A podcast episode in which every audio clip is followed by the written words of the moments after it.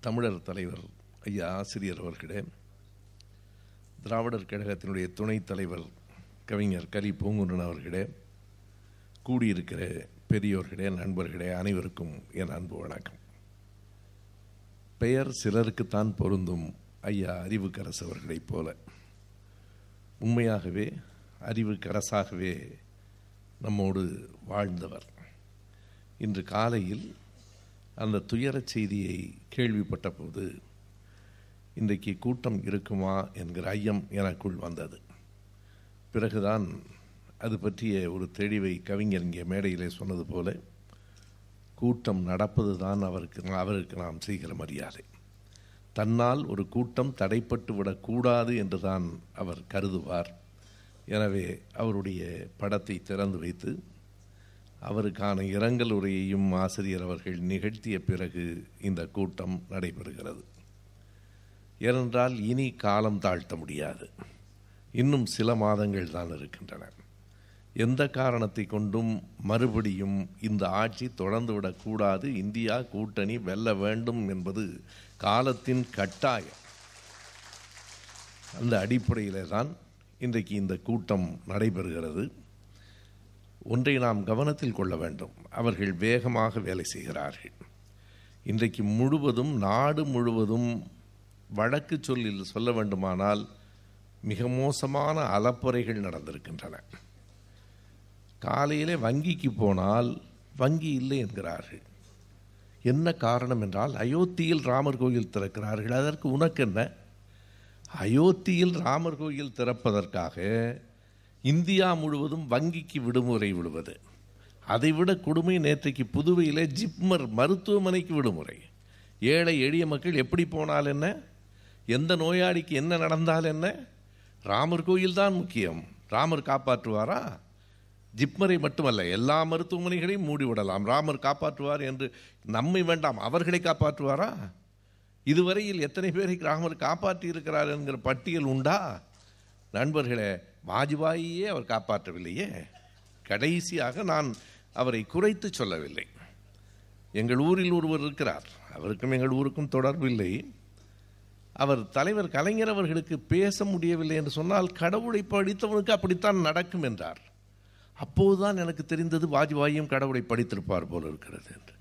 பேசா தெரியாதவர்களுக்கு எனவே நான் என்ன சொல்கிறேன் என்றால் உங்கள் நம்பிக்கை என்பது வேறு. ஆனால் அந்த நம்பிக்கையை நீங்கள் அரசியலாக்குகிறீர்கள். இவர்களுக்கு ஆன்மீகமும் கிடையாது பக்தியும் கிடையாது கடவுளும் கிடையாது. நம்மை விட அவர்கள்தான் மிகச்சிறந்த நாத்திகர்கள். கடவுள் மறுப்பாளர்கள் அவர்கள்தான் ஆசிரியர் தான் தெளிவாக சொல்வார் அயோத்தியிலே வருகிற ராமர் அயோத்தி ராமர் அல்ல அவர் தேர்தல் ராமர். தேர்தலுக்குத்தான் புல்வாரா புல்வாரா போன தேர்தல். கோவன் பாடலை கேளுங்கள். இப்போது சிக்கினார் அயோத்தி ராமர். போன தேர்தலுக்கு புல்வாரா? இன் புல்வாமா இந்த தேர்தலுக்கு அயோத்தி ராமர். எல்லாவற்றையும் பயன்படுத்துகிறார்கள். ராமரையும் சேர்த்தே பயன்படுத்துகிறார்கள். வேதங்களில் ராமர் உண்டா? எந்த வேதத்தில் ராமர் என்கிற கடவுள் இருக்கிறார்? வேதத்தில் நான்கு கடவுள்கள் தான் அவர்கள் சொல்லுகிறார்கள் தேவர்கள். இந்திரன் சோமன் வாயு அக்னி. சோமன் எல்லாம் யார் என்று இப்போது யாருக்கும் தெரியாது. சோமனுக்கு கோயில் உண்டா? வாயுவுக்கும் அக்னிக்கும் கோயில் உண்டா? அதற்கு பிறகுதான் மூன்று கடவுள்கள் பிரம்மா விஷ்ணு சிவன். ஆக்கல் அழித்தல் படைத்தல் கா அழித்தல். ஆனால் சைவர்கள் ஏற்க மாட்டார்கள். சிவன் ஐந்தொழிலான் என்பார்கள். ஆக்கல் ஆக்கல் காத்தல் அடித்தல் மறைத்தல் அருளல் என்கிற ஐந்து தொழிலையும் சிவன் தான் செய்கிறார். விஷ்ணுவுக்கு பிரம்மனுக்கெல்லாம் அதில் எந்த பங்கும் கிடையாது. எனவே இவர்களே எந்த முடிவுக்கும் வரவே இல்லையே.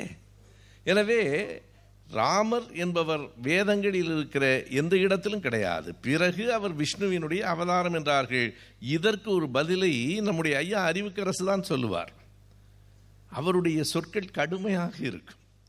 நான் மேடையில் இருக்கிற போது சொல்லுவார் சுபவி நீங்கள் அதை அது கவலைப்படாது. எந்த அயோக்கிய ராஸ்களுங்க இருக்கானுங்களே பாரு அவர் அவருடைய சொல்லை இந்த அயோக்கிய ராஸ்கலுங்கம்பார்.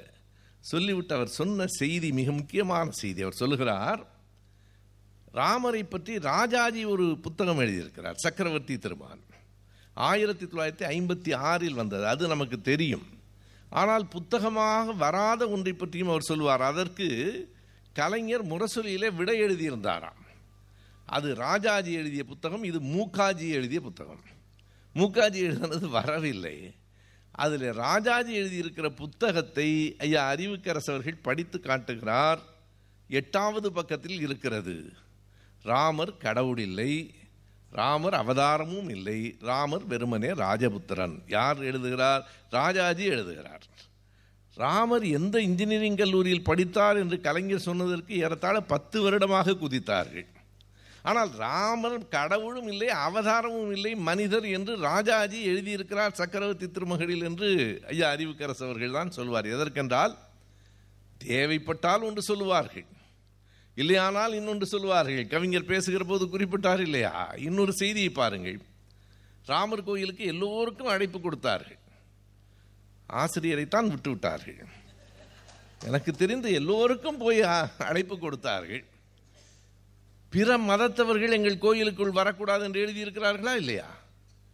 பிறகு எதற்காக சோனியாவுக்கு அழைப்பு கொடுத்தார்கள்? சோனியா இத்தாலி என்றாய் சோனியா பிற மதத்தைச் சேர்ந்தவர் என்றாய் சோனியாவுக்கு எதற்காக அழைப்பு கொடுக்கிறாய்? வரக்கூடாது என்று சொல்லுகிற சோனியாவுக்கு அழைப்பு கொடுக்கிறார்கள். அசாமில் உள்ளே நுழைய வேண்டும் என்று சொல்லுகிற ராகுலுக்கு தடை விதிக்கிறார்கள். இன்றைக்கு ராகுல் மிகச் சரியாக ஒரு கேள்வியை கேட்டிருக்கிறார். கோயிலுக்குள் யார் யார் வரலாம் வரக்கூடாது என்பதை கூட உங்கள் மோடி தான் தீர்மானிக்கிறாரா என்று கேட்டிருக்கிறார். எனவே எந்த நேரத்திலும் எதையும் எப்படியும் மாற்றி சொல்லுகிறவர்களாகத்தான் அவர்கள் இருக்கிறார்கள். மிக கவனமாக இருக்க வேண்டும். இதில் நேற்றைக்கு சேலத்தில் நடைபெற்ற திமுக இளைஞரணி மாநாட்டில் இருபத்தி ஐந்து தீர்மானங்கள் நிறைவேற்றப்பட்டன. இருபத்தி ஐந்தாவது தீர்மானத்தை நம்முடைய கவிஞர் சொன்னால் மிக முக்கியமானது என்று நான் கருதுவது அந்த இருபத்தி மூன்றாவது தீர்மானம்.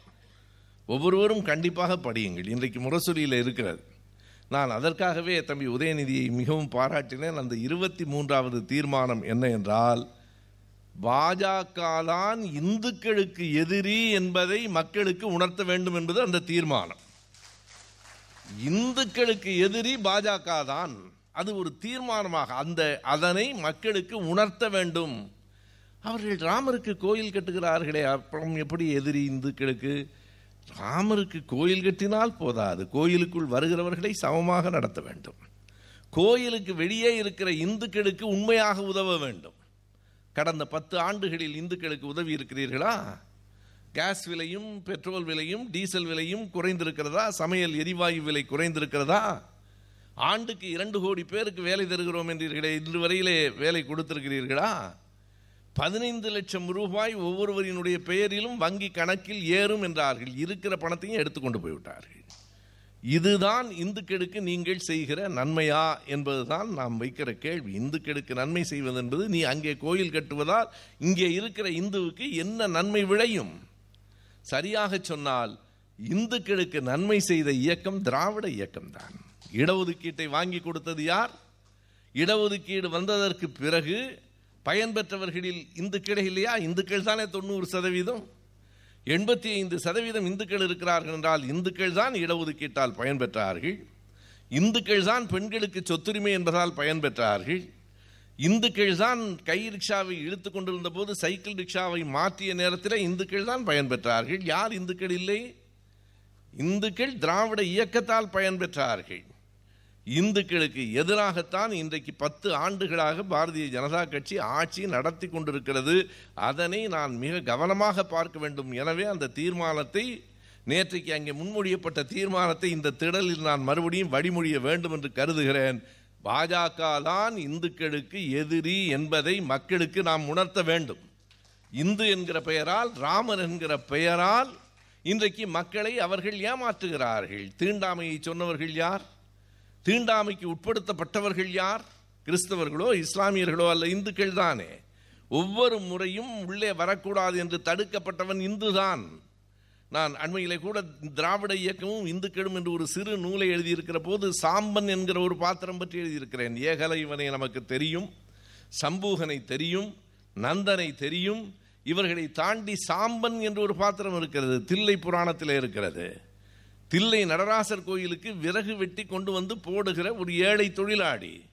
அவனுக்கு கடவுளை பார்க்க வேண்டும் என்று ஆவல் வந்தது. அதுதான் அவனுடைய வாழ்க்கைக்கு முடிவுக்கு கொண்டு வந்தது.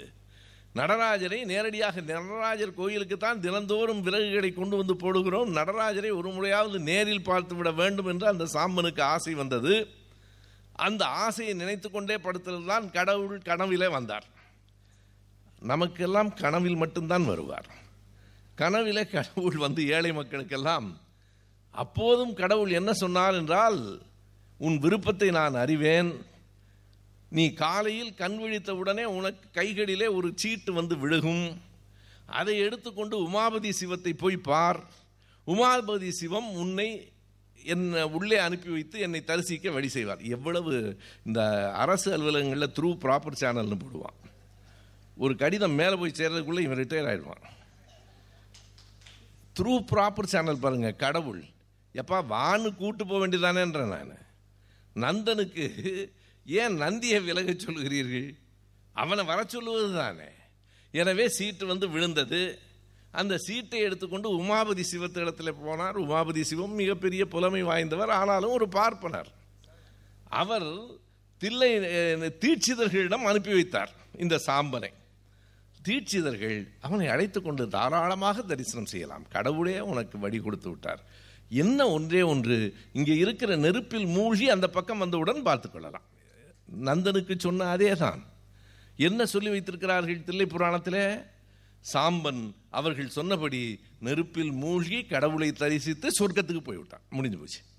நே அப்புறம் நெருப்பில் மூழ்கினா அங்கே தானே போகணும்?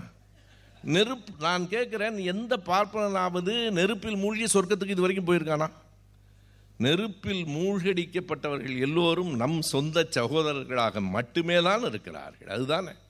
அதைத்தான் புத்தர் அவர்களை பார்த்து கேட்டார் எதற்காக இந்த விலங்குகளை எல்லாம் உயிரோடு வெட்டி போடுகிறீர்கள்? இந்த வேள்வியில் என்று கேட்டார் வேள்வியிலே வெட்டி போட்டால் அந்த விலங்குகளெல்லாம் சொர்க்கத்துக்கு போய்விடும். அவைகளுக்கு நாங்கள் உதவுகிறோம் என்றார்கள். புத்தர் திருப்பி கேட்டார் நீங்கள் யாரும் சொர்க்கத்துக்கு போக விரும்பவே இல்லையா? என்றார். விலங்குகளை வெட்டி போட்டு சொர்க்கத்துக்கு அனுப்புகிறவர்கள் நீங்கள் நீங்கள் யாருமே சொர்க்கத்துக்கு போக விரும்பவில்லையா? ஒருவனை ஒருவன் வெட்டி போட வேண்டியது தானே நேரடியாக சொர்க்கத்துக்கு போய் விடலாம் இல்லையா? எனவே மதம் என்பதை காட்டி மக்களை மயக்கி ஒட்டுமொத்தமாக மதத்தின் பெயரால் தங்களின் ஆட்சி அதிகாரத்தை தக்க வைத்துக் கொள்வது மட்டுமே பாரதிய ஜனதா கட்சியின் வேலையாக இருக்கிறது. இவர்களை விட இந்துக்களுக்கு எதிரானவர்கள் வேறு யாரும் இல்லை என்பதுதான் நாம் இன்றிலிருந்து எடுத்துச் சொல்ல வேண்டிய ஒரு மிக முக்கியமான செய்தி. அவர்கள் இரண்டு வேலையை செய்கிறார்கள். ஆசிரியர் பேச வேண்டும். ஒரு இன்னும் ஒரு பத்து நிமிடங்களுக்குள் ஒன்றை நான் குறிப்பிட்டு சொல்லுகிறேன். கேசவராம் சீதாராம் என்கிற ஒருவரை பற்றி நான் படித்தேன். அவரை பற்றி படித்தவுடன் அரண்சியிலே நண்பர் மகிழன் அது பற்றி பேசியிருப்பதையும் கேட்டேன். அவர் மும்பையில் இருந்தவர். எனவே அவரிடத்தில் அந்த விளக்கமும் கேட்டேன். அந்த கேசவராம் சீதாராம் என்பவர் மிகப்பெரிய சீர்திருத்தவாதியாக இருந்திருக்கிறார். பார்ப்பனர்களுக்கு எதிராக இருந்திருக்கிறார். மும்பையிலே வாழ்ந்திருக்கிறார். ஜோதிரா பூலேயினுடைய இயக்கம் பற்றி அறிந்திருக்கிறார். ஆயிரத்தி தொள்ளாயிரத்தி எழுபத்தி மூன்று வரைக்கும் அவர் இருந்திருக்கிறார். அவர் என்ன செய்வாராம் என்றால் இந்த பார்ப்பன சடங்குகளோடு அந்த டௌரி வரதட்சணை வாங்கி நடக்கிற திருமணங்களுக்கு இவர் ஒரு கழுதையை மாப்பிள்ளை போல அலங்கரித்து கையோடு கூட்டி கொண்டு போவாராம். பாருங்கள் அந்த கழுதையும் டௌரி வாங்குகிறது இந்த கழுதையும் வாங்குகிறது. விலைக்கு விற்பது தானே என்று சொன்ன உடனே அங்கே ஒரே அடிதடி வரும். அவர் மீது வழக்கு தொடுத்தார்கள். மிக அருமையான ஒரு செய்தி. ஆங்கிலேய நீதிபதி ஒருவர் பார்த்து காவலர்களை பார்த்து கேட்கிறார். அவரை கைது செய்து கொண்டு வந்திருக்கிறீர்கள்.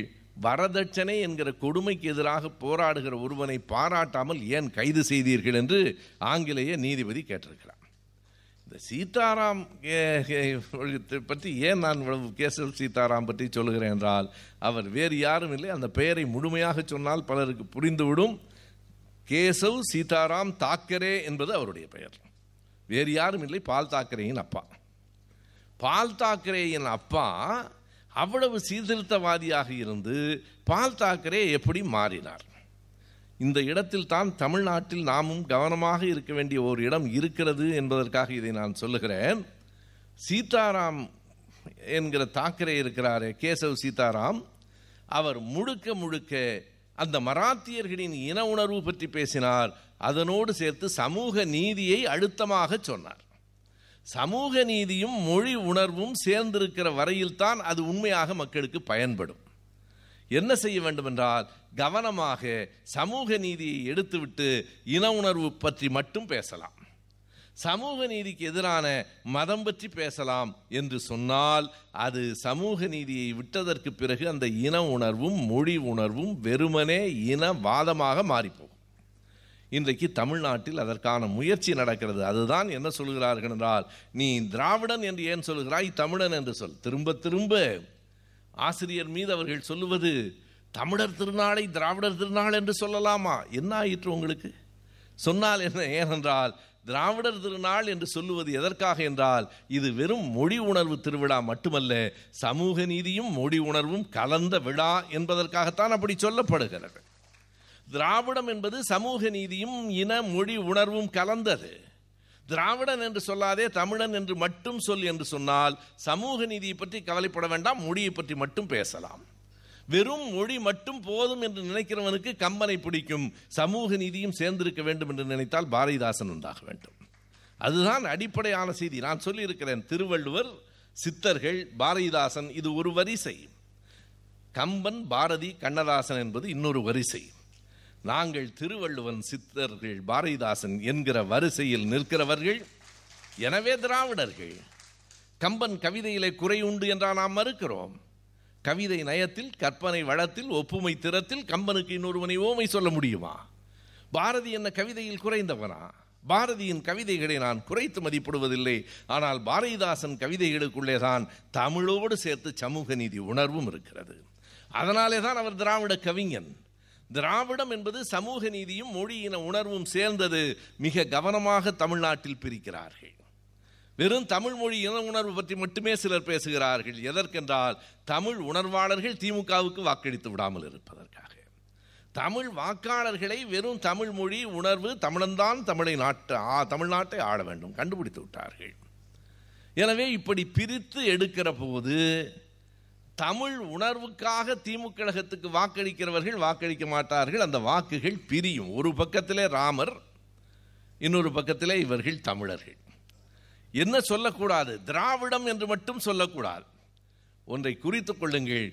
யாரெல்லாம் திராவிடத்தை எதிர்க்கிறார்களோ அவர்களெல்லாம் சமூக நீதிக்கும் மனிதநேயத்துக்கும் மானுடத்துக்கும் எதிரானவர்கள். திராவிடத்தை எதிர்க்கிறார்கள் என்று சொன்னால் அவர்கள் சமூக நீதிக்கு எதிரானவர்கள். நாங்கள் எங்களை விடவா நீங்கள் மிகப்பெரிய தமிழ் பற்றாளர்கள்.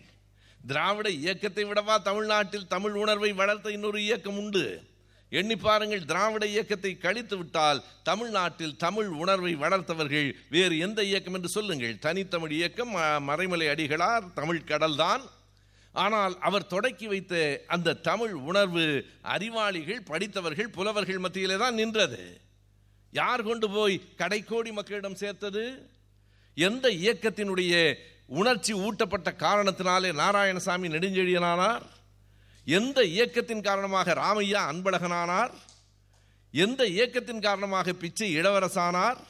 எண்ணி பாருங்கள் திராவிட இயக்கம் ஊட்டிய உணர்வால் தான் தமிழ் உணர்வும் தமிழ்நாட்டில் மேலெழுந்தது.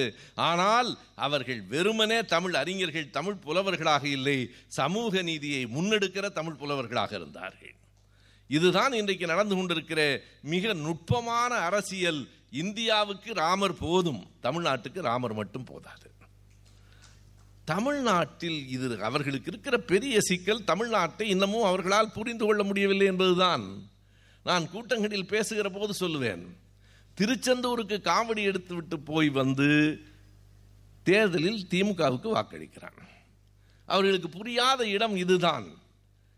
அறுபடை வீடு வேல் எடுத்து கொண்டு போனால் வெற்றி பெற்று விடலாம் என்று நினைத்தார்கள். ஒரு வேலும் மிஞ்சவில்லை அவர்களுக்கு.